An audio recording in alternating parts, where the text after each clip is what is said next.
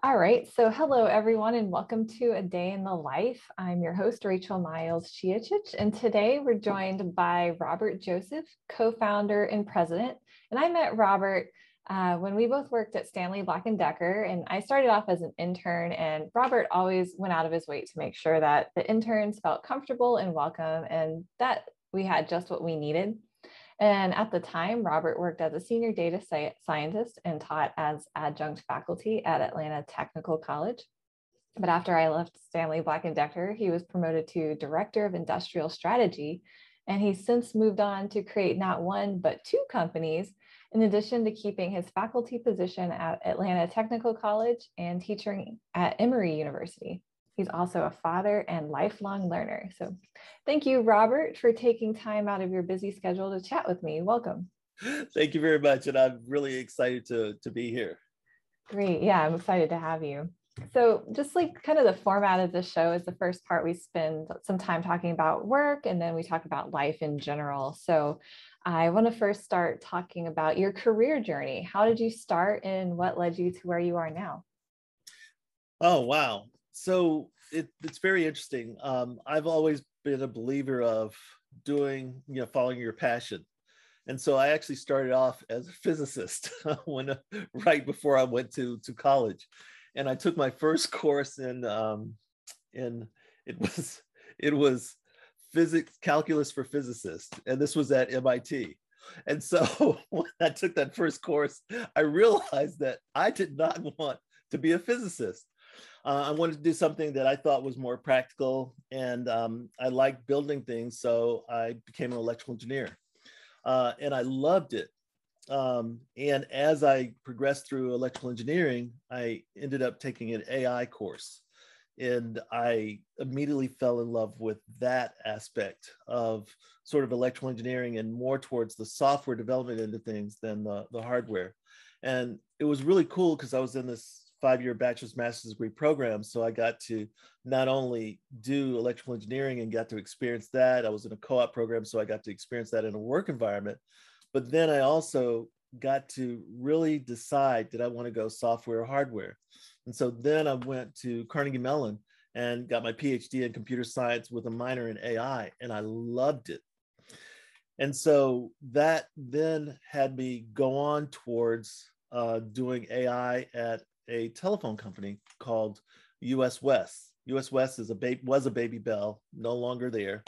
But I had this great experience of working with a team doing AI in when I in the time in which I say where AI was almost cool. and so I enjoyed doing that, but then an opportunity came to move into doing more sort of software development and software um, kind of of of building um, at US West when set top boxes, things like the Roku and other things like that, Apple TV, were just starting to come about. Those weren't even developed yet. So this was back in the early early 90s.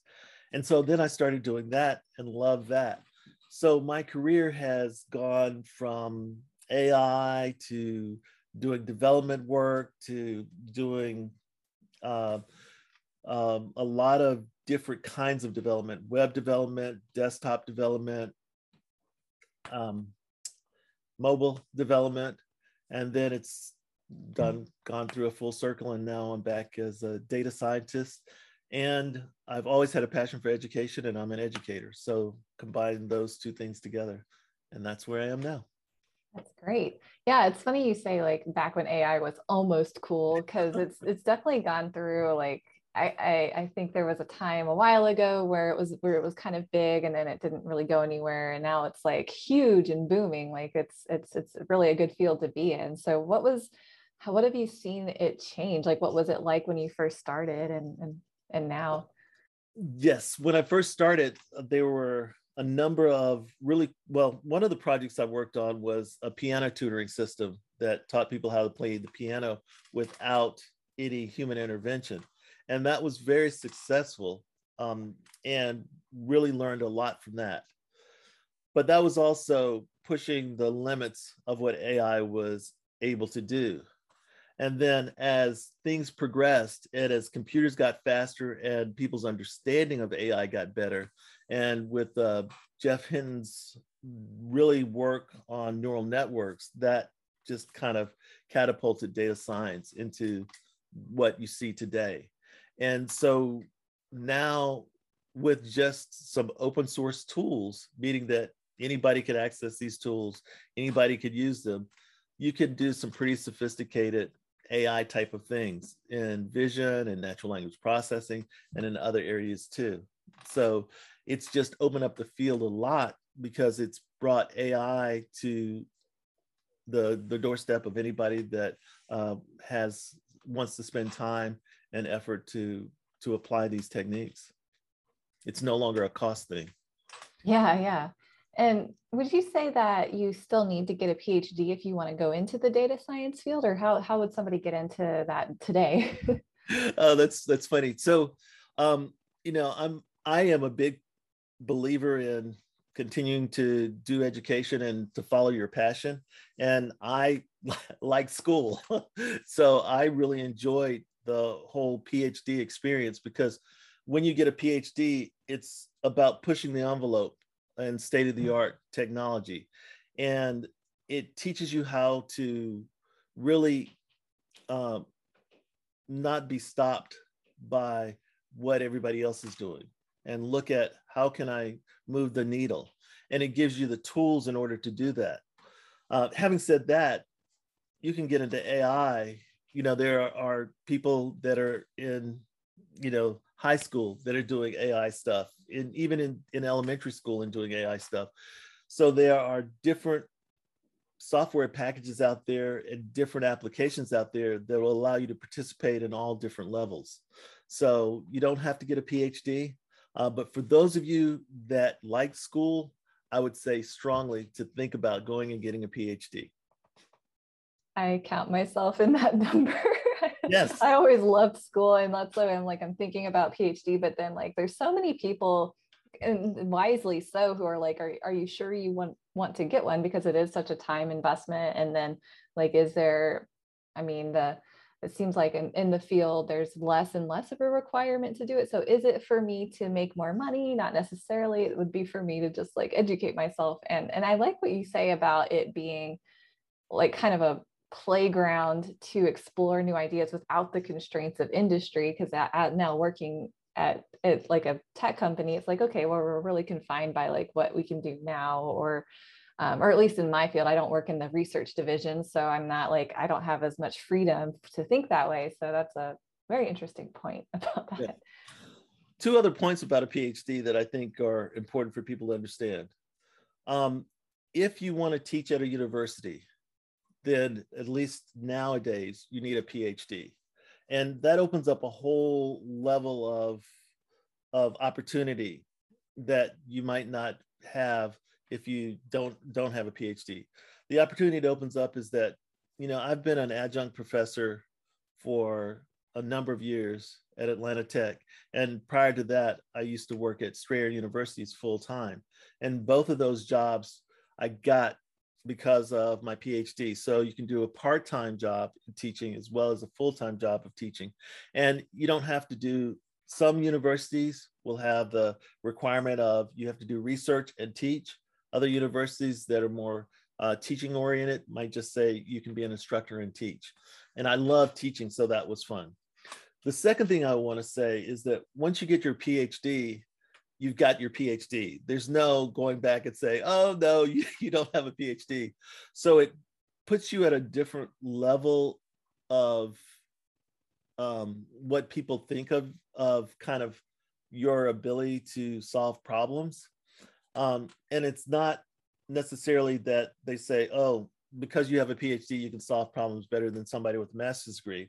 What they say is because you have a PhD, you've shown that you know how to do research and you've shown that you've you're able to take a project and move it from where it is to something that nobody else has done before and that sort of recognition sort of just by having a phd gives you some other opportunities to to go and and a little bit more leadway to explore things um, that you might not have the leadway to do otherwise Yeah, totally.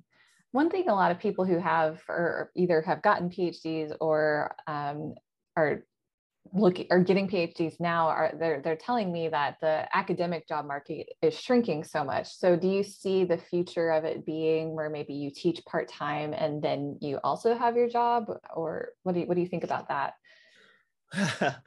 so it's interesting that you should ask that because my company Team Mindshift is about it's a an innovative training and technology solutions company and we we're starting to add innovative training education and technology solutions company. But we're all about teaching. Um, and it's upskilling people that are working at companies. So there's still a need for that kind of instruction. There'll always be a need for that kind of instruction. And it's also about really changing the way that people think about learning and think about education. That's the whole uh, reason that we call our, our company Team Mindshift, because it's about creating that mind shift. And with that, we're also applying uh, technology, AI technology to what we're doing. So we're not just building something, but we're pushing the envelope in how people think about technology and the technology we bring to bear on helping people to learn. So part of that is because that's the way I think. And some of that is due to having a PhD. And not to say that you can't, you have to have a PhD to push the envelope it just sort of becomes more ingrained in how you think about things. And so, um, again, you don't have to have a PhD. You know, I would say follow your passion. And if, but if you, and if you have a passion for getting a PhD, I would say follow that. That'd be my advice. Yeah. Thank you. Yeah. And so, yeah, speaking of Team Mindshift, um, how did that get started? What got you interested in starting your own company? uh, so I've been an entrepreneur since I was, as they say, knee high to a grasshopper. Uh, I remember when I was about five or six, I, back in the olden days, there used to be matchboxes in uh, these hardcover um, uh, uh, yeah, the matchboxes used to be hardcover. And so I started designing these decorated matchboxes and I bought them, I think, for 10 cents for three, of, I think it was 10 cents for five, and I'd sell them for a nickel a piece. And so I've always had this entrepreneurial spirit. And all through my career, there have been not only opportunities to do entrepreneurship, but uh, times in which I've had companies or partnered with people with companies. So this was kind of a natural progression because um, I've had companies along the way. Before this, my business partner and I have known each other since undergrad. So we've known each other for uh, a number of years. And from that, we've actually been in multiple companies together. The last one before Team Mindshift was Team Internet Marketing, in which we were building websites and doing all sorts of really cool stuff with the you know internet applications. Um, and we've always had a bend towards education. And so with the change in the world uh, and a need for really you know a focus on that the educational system is really broken and that there needs to be another way of doing things and so that just kind of catapulted us into saying, you know, now's the time. Yeah, this is definitely a good time for innovations in the educational space, especially since uh, you know there's a lot more push to to being online. So you, yep. you talked about having AI in, built into your platform. Could you talk more about that? Sure. So there are several different directions uh, that we're looking to build AI. Um, one of them is uh, just by following uh, you know what somebody is doing building a profile of them and then helping them with suggestions on what to learn next or even presenting the next material in a unique way. Um, and so some of that came out of the work that you know i did with the piano tuning system where you know piano breaks down into basically three three things when you're first learning how to play it's rhythm hitting the right notes and then phrasing or how you express yourself in music and so uh, you first want to work on hitting the right notes and then you want to work on rhythm, and then you want to work on then the phrasing piece. And we model this after a teacher. And so as somebody goes through and does the work of playing the piano, then you want to modify maybe how you present the next thing for them to do. So if they're having trouble hitting the right notes, then you say, oh, okay, let's work on, you know, playing the right notes and let's maybe slow down the song or or have you um, do a simpler piece of it or have you break it down into to different uh, steps. Um, and so we had, you know, remediation that or or exercises that help with that to help to build to help to for the particular student to personalize that type of, of learning. And so we're starting to use some of those techniques, or at least some of those concepts. The, the way that we use those techniques have changed because the technology has changed, but the that conceptual sort of helping to guide students is is something that uh, we're we're implementing. Yeah, definitely. And like adapting to each individual's learning styles. That sounds really great. Cause I mean, I know I learn way differently than somebody else. Don't we all? yeah. That's really cool. Yeah, I, I've been taking some online classes, and one of my complaints has been just like, ah, there's just all these lectures, and like I, I, I don't have enough reading material. I like I like having kind of a mix, and so yeah, I think that's that's pretty cool. Like thinking about different ways to del- to deliver the the message.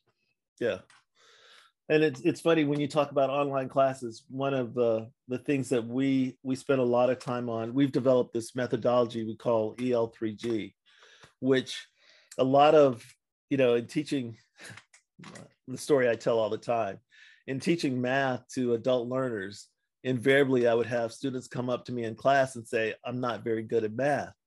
And i'd say first off why do you want to tell me that? Um, but the second thing i would say is though that's not true and I would say, you know, uh, what's one plus one? And they'd go look at me and go, that well, that's two. That's easy math. And I would say, well, at some point in your life, that was a very hard concept for you. So it's really not about it being easy or hard. It's about it being unknown and turning it into the known. And that's what education is all about.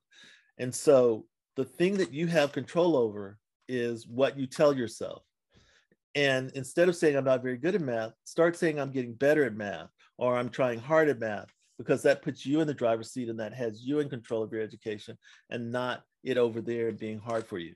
And all those emotions that you're feeling, you have a choice about that. So choose the emotions that will help support you in solving your problems or support you in reaching your goals if you want to. You can choose not to do that. But now that you know you have a choice about what you say to yourself and how you feel about it, that opens up a whole nother dimension of how to approach education. And so then you take that and then you talk about conceptual learning and people want to learn how do I do X, Y, and Z.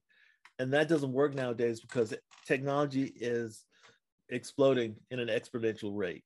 And so it's a lost proposition to try and keep up with everything on how to do something. But conceptually, if you understand what it is, how it fits in the big frame of things, big picture, and how to apply that to the problems that you have, then you could say, okay, now I know how all this works. This technology over here, I can apply to that, and this is where it fits. So we have a whole set of curriculum that talk about that. And so when I talk about sort of the technology usage, it's technology in terms of workflow, and it's also technology in terms of some of the software that we're developing and stuff like that. So yeah, I can well, see why you call it. No, I can see why you call it mind shift because that's what. Yeah, that's exactly what you said. Just yeah. um, I I really like that because I I have been one of those people who's always said I'm not good at math, but it kind of depends on the type of math what like clicks with me. But yeah, that's a I love I love that phrasing. I wish I had learned that a long time ago. it's never too late to apply it. Yeah, this is true. I mean, I I love learning, so I can I can say I'm getting better at math. yes. Yes. And the, the thing is that you know, I, I say that like, oh, I'm an authority on that, but I also am human and I have negative conversations I have with myself. And so it's not that you won't have ever have negative conversations, it's that you are able to catch yourself when you are, and then in a minute turn it around and say, you know, I'm not going to continue to tell myself that. And and I've had people, you know, with this kind of conversation, it's changed their life so that they you know people that are like well I, am not very good at technology. And all of a sudden we have a conversation. They're like, you know, I'm going to stop saying that. And it, it actually transformed the way that they, they look at the world. That's amazing. That's really great. Yeah. It's all like mindfulness and just in changing your perspective. I think that's, that's a good life lesson in general, not just to around learning. Yeah, it is. so let's um, talk about like what a day in the life is like for you and, and how has it changed since the pandemic? Um, so it's in some ways it's changed drastically as with everybody. In other ways it hasn't changed that much. Uh, when you are your own entrepreneur then you are responsible for defining what your company is and growing the company and figuring out who your customers are and all of that type of stuff. And that's something that we do. And we my business partner and i have conversations about that all the time. Uh, it's funny my business partner and i have been business partners for i don't know maybe 30 years 40 years or something like that. And we a large part of that time we've been remote so he's lived in another city and I've lived in the city, you know, in Atlanta. And but we make it work. Um, so we've been we've been virtual. We've had a virtual company for a long time, and so that's the part that that hasn't changed that much. The other part, though, that's changed with the pandemic is that we've done a number of pivots to take what we were doing already and move it into a dimension that is more um, conducive to what everybody's experiencing the pandemic. An example of that is that we are strongly focused on training and education. And we were helping people to take their training and put it online and we added a new division that not only helps people put it online but we'll also help them with zoom meetings or conferences or things like that. We have a set of people that can be event managers during the event as well as before the event help them to set up what that event is and how what the feeling is that they want to have with that event. So that's some of the things that have changed are because of what the world is experiencing we've been pretty well positioned to help solve some of those problems that people have. Yeah, definitely. Like when you're already kind of remote, then it makes it not too too dif- different. But it's it's what do you have to do when you're like you're you're pivoting your company? Um, what what goes behind those decisions? And yeah, just what, what do you have yeah. to do? so, a number of things. One is really think about um, does this fit in the area in which we think one we have the expertise in order to provide the service? What's our unique um, uh, value that we bring to the, the the situation? How do we you know differentiate ourselves from other things that are out there? And then the other thing that my partner and i really talk about is is this something we want to do? Do we actually like that kind of product and like doing what it is that we're doing. And then the fourth thing is, uh, will this product make make us money in in the realm of is it something that is a fad or is it something that is sustainable? And and if it is then what's the cost of doing it? What's the amount that we'll make and our you know financial projections? So all of those things go into to that decision definitely. Yeah and i can especially see the point of like okay this is something i'm doing on my own eh, i hope i like you know like i want to make sure you like doing it. Exactly. Yeah. Yeah it's like i started this thing i should enjoy it. You know life is too short and there's so much opportunity out there so many opportunities out there you know eh, follow your passion. And it's not blindly follow your passion like oh i'm going to be an artist so i'm just going to draw draw draw draw draw or whatever that is. But i think you want to follow your passion as well as you know put food on the table. Mm-hmm. so figure out how you can do the things that you like doing and do it so that it services you in all the ways that it needs to. For sure. Yeah So, what do you do outside of work to decompress?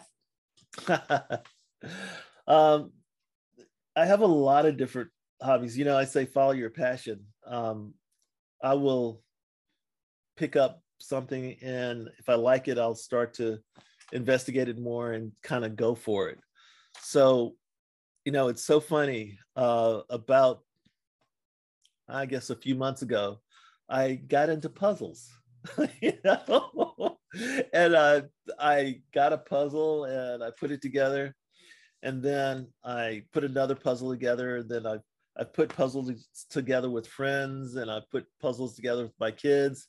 So that's one of the things that I find that it really helps to release my mind. Um, I used to swim. Um, that was another thing that I would do for fun. Um, and I'm going to start back swimming in a little while, just with everything going on. You know, gyms have shut down, and I'm still trying to, to as everybody is, navigate their way through this new Delta variant and uh, and and on. Um, I also like to uh, watch movies, and I also like to travel.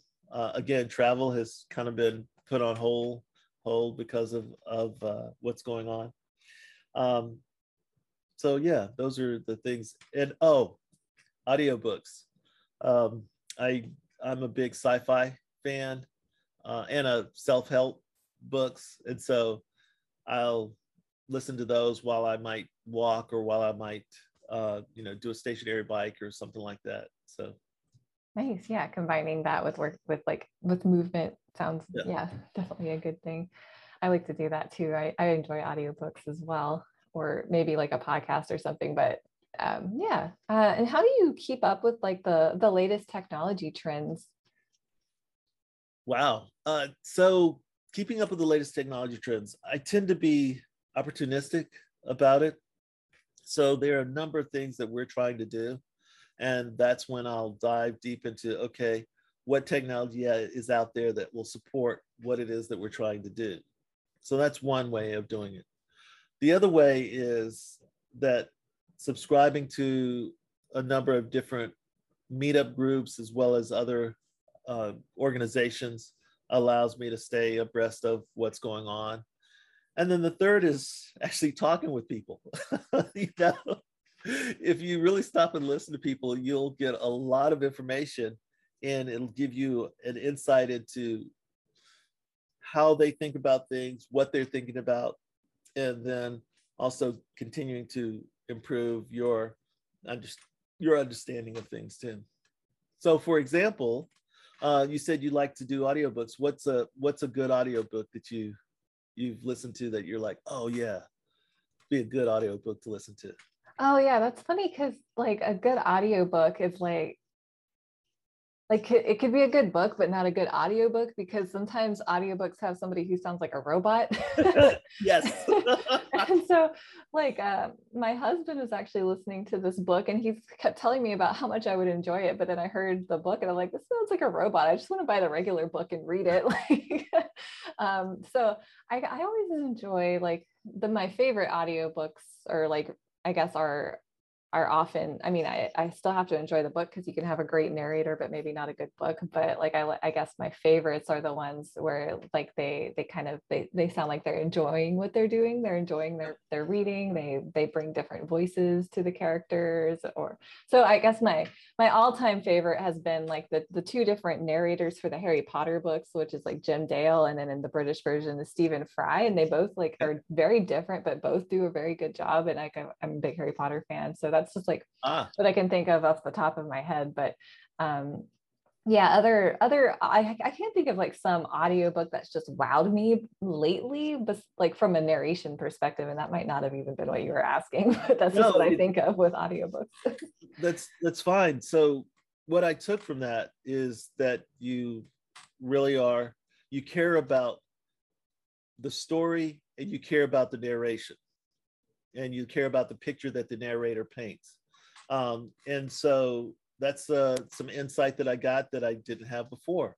Because when I listen to an audiobook, I listen to an audiobook from the standpoint of more so the story and the narration has to be pretty good, but it doesn't have to be like it doesn't have to necessarily paint the picture as much. But again, that's the thing that that I find fascinating is that when I talk with other people and I understand their perspective, it gives me some new insights on how to look at things because I if you ask me what my favorite book was, I would look at more what is the book that I really liked the story behind or that I really got something out of and not so much the the the narration. So that's yeah, that's how I stay up on technology. Yeah. Well, and sci-fi is a really great one for that too, because I mean, the more and more you hear about latest technology trends, the more sci-fi it sounds. and so it can, it can, it's like it's becoming more of a reality. And now I'm kind of curious to see where sci-fi is going to go now to push the envelope because like what we, what traditional sci-fi has been is becoming more and more of a reality. yes. Yeah, exactly. It's amazing. Yeah. Um, so another kind of like just general question I have is um, since you're since you're a parent and um, you have all of these like amazing like career uh, goals and accomplishments that you've had so how have you been able to to balance that? Uh so families first and i really try and be with my kids um, if they're having events try and participate in those events. And I remember that when they were younger, they took, they were taking Taekwondo. And so I also joined the, the Taekwondo group and I would train with, with them, although they were much, much better than me, but I would get that time with them. And so it's really, you know, making the time to, to balance it all and it's something that you really do have to well you want to plan for. And you make it as part of the priority as you make everything else. And that's the the thing that is um, i think it's helped me to really be with my kids. Uh, and we have a great relationship. Um, my oldest son is now off to college and we we talk from time to time and I miss him and he misses me and my youngest son is in the senior in high school going you know rising senior and we we talk not as much because he's he is you know a lot of, stuff going on you know the junior senior years when and he's involved in a lot of other activities too. Um, but I try and go to he was doing mock trial and I saw his mock trials on and they were online so that was really cool. And so I just you know just fit it in put it on the schedule like just like everything else. Yeah fit it on the schedule and prioritize it. Yeah definitely. Yep. yeah i'm i mean you might have already said it but like what is like kind of the most challenging about how, maintaining that balance would you say? I think the most challenging thing uh, is when there are, you know, the the uh, conflicting um, time slots, the battle for a time slot. So my kids are doing something this time, and then that most important client is is the only time they have is that time. So how do you sort of balance that? Um, and so part of balancing that is when I put the kid stuff on the calendar, I call that place sacred. And so, you know, I don't schedule things at that time frame. Now, there are exceptions to that rule as well as exceptions to things that I've scheduled with other people that you know sometimes that get superseded by my kids too. But it's a matter of of really valuing that time frame as well as being open and with communication with you know everybody involved. So i've you know talked with people before where i've had a scheduling conflict with my kids and i'd say look my kids are doing this and they're very important to me. And you know what, what are people going to say there? No no no i'm more important than your kids. So it really is about having that that conversation with people too and not being afraid to. You know it's like you know you are very important to me and my kids are very important too. Is there another time that could work that's not that time? If if it boils down to that, other and that's not a conversation I have all the time. The conversation I have usually is that uh, these are the times I'm available. So, yeah.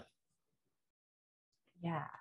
Yeah, and I think that's a good point about just just being willing and, and open to talk about that because I think some people are afraid to. And um, but yeah, who is going to say like I'm more important than your kid?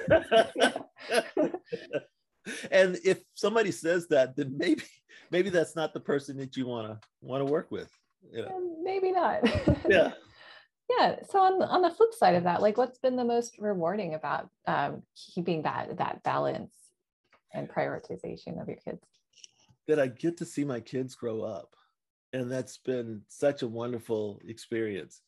You know, I remember holding them in my hand when they were just a little bitty kid, and people would say, you know, that time's valuable, you know, you, you, you know, treasure that time. It goes by fast. And being on the other side where they're now uh, adults and, you know, uh, and close to adulthood, it's like, wow, they were right in the sense that I'll, you remember back when they were little um, and you can't get that time back and it it can seem like it's fast and it could also seem like you know are we there yet? You know? Are you ready to be out on your own and not have me foot the bill? Type of thing. Um, so you know, and it, there's nothing wrong with that, but it, it's just funny to to to look at it from sort of multiple uh, multiple perspectives. Um, but that's been the that's been the the funnest thing is just watching them watching them grow up and and come into their own. And each each I have two two sons, um, 17 and 18, or 17 and 19 actually, um, and they are each got their own personalities. They have some similarities, but they also have some differences. And watching them to just find their way in life and being adults is really cool. Yeah, become their own people. yep. Yeah. Yeah, that is really special. So uh, I was doing some LinkedIn snooping when I was preparing for this call, and I saw uh-huh. that you do a lot of volunteering. So, um, in addition, and, and you also do a lot of teaching. So, what kind of what calls you to to do that? I really believe in helping to people to reach their potential, and it the volunteering I do. I I love talking with with organizations or kids or adults or are at conferences because I get a lot out of it as well as hopefully give them a lot. So that's part of what calls me to do that. The other part is that I have been very fortunate to have people support me and help me throughout my life. And I want to be there to help and support other people too. So, yeah. I can relate to that. I uh, volunteered with my company to to to, to talk to some uh, soon to be graduate students at Berkeley, or they're about to graduate, not like grad school, but graduating, like soon to be actually graduating from Berkeley about like just what do we do at my company and everything and and I was like oh this is going to be so exhausting because I'm kind of an introvert and then I realized wow I actually like had a lot to say and I felt like I was like I actually had things that people were finding interesting and so I I can definitely like see that because I have definitely benefited a lot from from other people and I'm kind of getting to that point where I'm like oh okay actually maybe some of my insights can be valuable too. I can definitely see that. Yep. Well they are valuable. So yeah i think just like when you're kind of like i guess getting started in your career you're like well I'm still, i have no idea what's going on. But then I, I, I realized that being an early career professional was actually really what a lot of the the, the graduates like almost like the the seniors were, were, were looking for because that's where they were going to be as an early professional. So it was actually a pretty good experience. Yeah. The other thing too is that you've stepped in a, a few landmines. So you can say, you know, over there, you might not want to walk because this has been my experience. So yeah, no, that's a good point too. Yeah. Try to try to help people yeah. from committing those mistakes. yep, absolutely. Yeah, um, I guess kind of my last question is just about Atlanta in general. So you're in Atlanta, and I was kind of curious to know like how long you've been in Atlanta and what's made you stay in Atlanta. I've been in Atlanta since I guess the uh, late '90s, uh, after the Olympics uh, was here, uh, and I it's really for me centrally located to the places that I want. Um, I've got family in Pensacola, Florida. That's where I grew up. Uh, it's got a, a, great airport to be able to get to pretty much anywhere in the world pretty easily. There are a lot of direct flights. And it's got a really good ecosystem for the kinds of things that, uh, for startups and the kinds of things that I'm interested in. Um, it's got enough of a culture that you can go and see a play or you can go and see you know comedy or musicians or you know a lot of good concerts come through here so i like it from that standpoint um, it also has it doesn't have the hustle and bustle like on new york or you know or you know san francisco although you know it's starting to starting to get pretty crowded here. So, uh, but yeah, I like it. It's it's home for now. Yeah, definitely. So thanks for coming on, Robert. Um, if people want to find out more information about Team Mindshift or any of the other things where they're working on, where should where should they go? Oh, they can go to teammindshift.com. That's our website. Mm-hmm. And then um, my LinkedIn is, I think, LinkedIn slash J slash Dr. Robert Joseph, and they can go there um, to connect with me. And if people, I love to connect with people. Uh, please connect with me. Tell me you saw saw me on the podcast, and uh, I, you know, and I, if I can do anything to to help or provide any advice, um, please please ask, and uh, I'm I'm here to help people. Awesome. I will put those in the, the description on on the show notes as well. So awesome for people. Well, thanks for being on. It was really great chatting with you and lots of things to think about. Thank you very much. And uh, it's good to see you and see you continuing to grow in your career and blossom. And I think it's a great idea for the podcast, and I wish it much, much success. Thanks for watching. Be sure to like and subscribe so you don't miss a single show. Interested in being on the show? Know someone that might be a good fit? Use the nomination form in the description.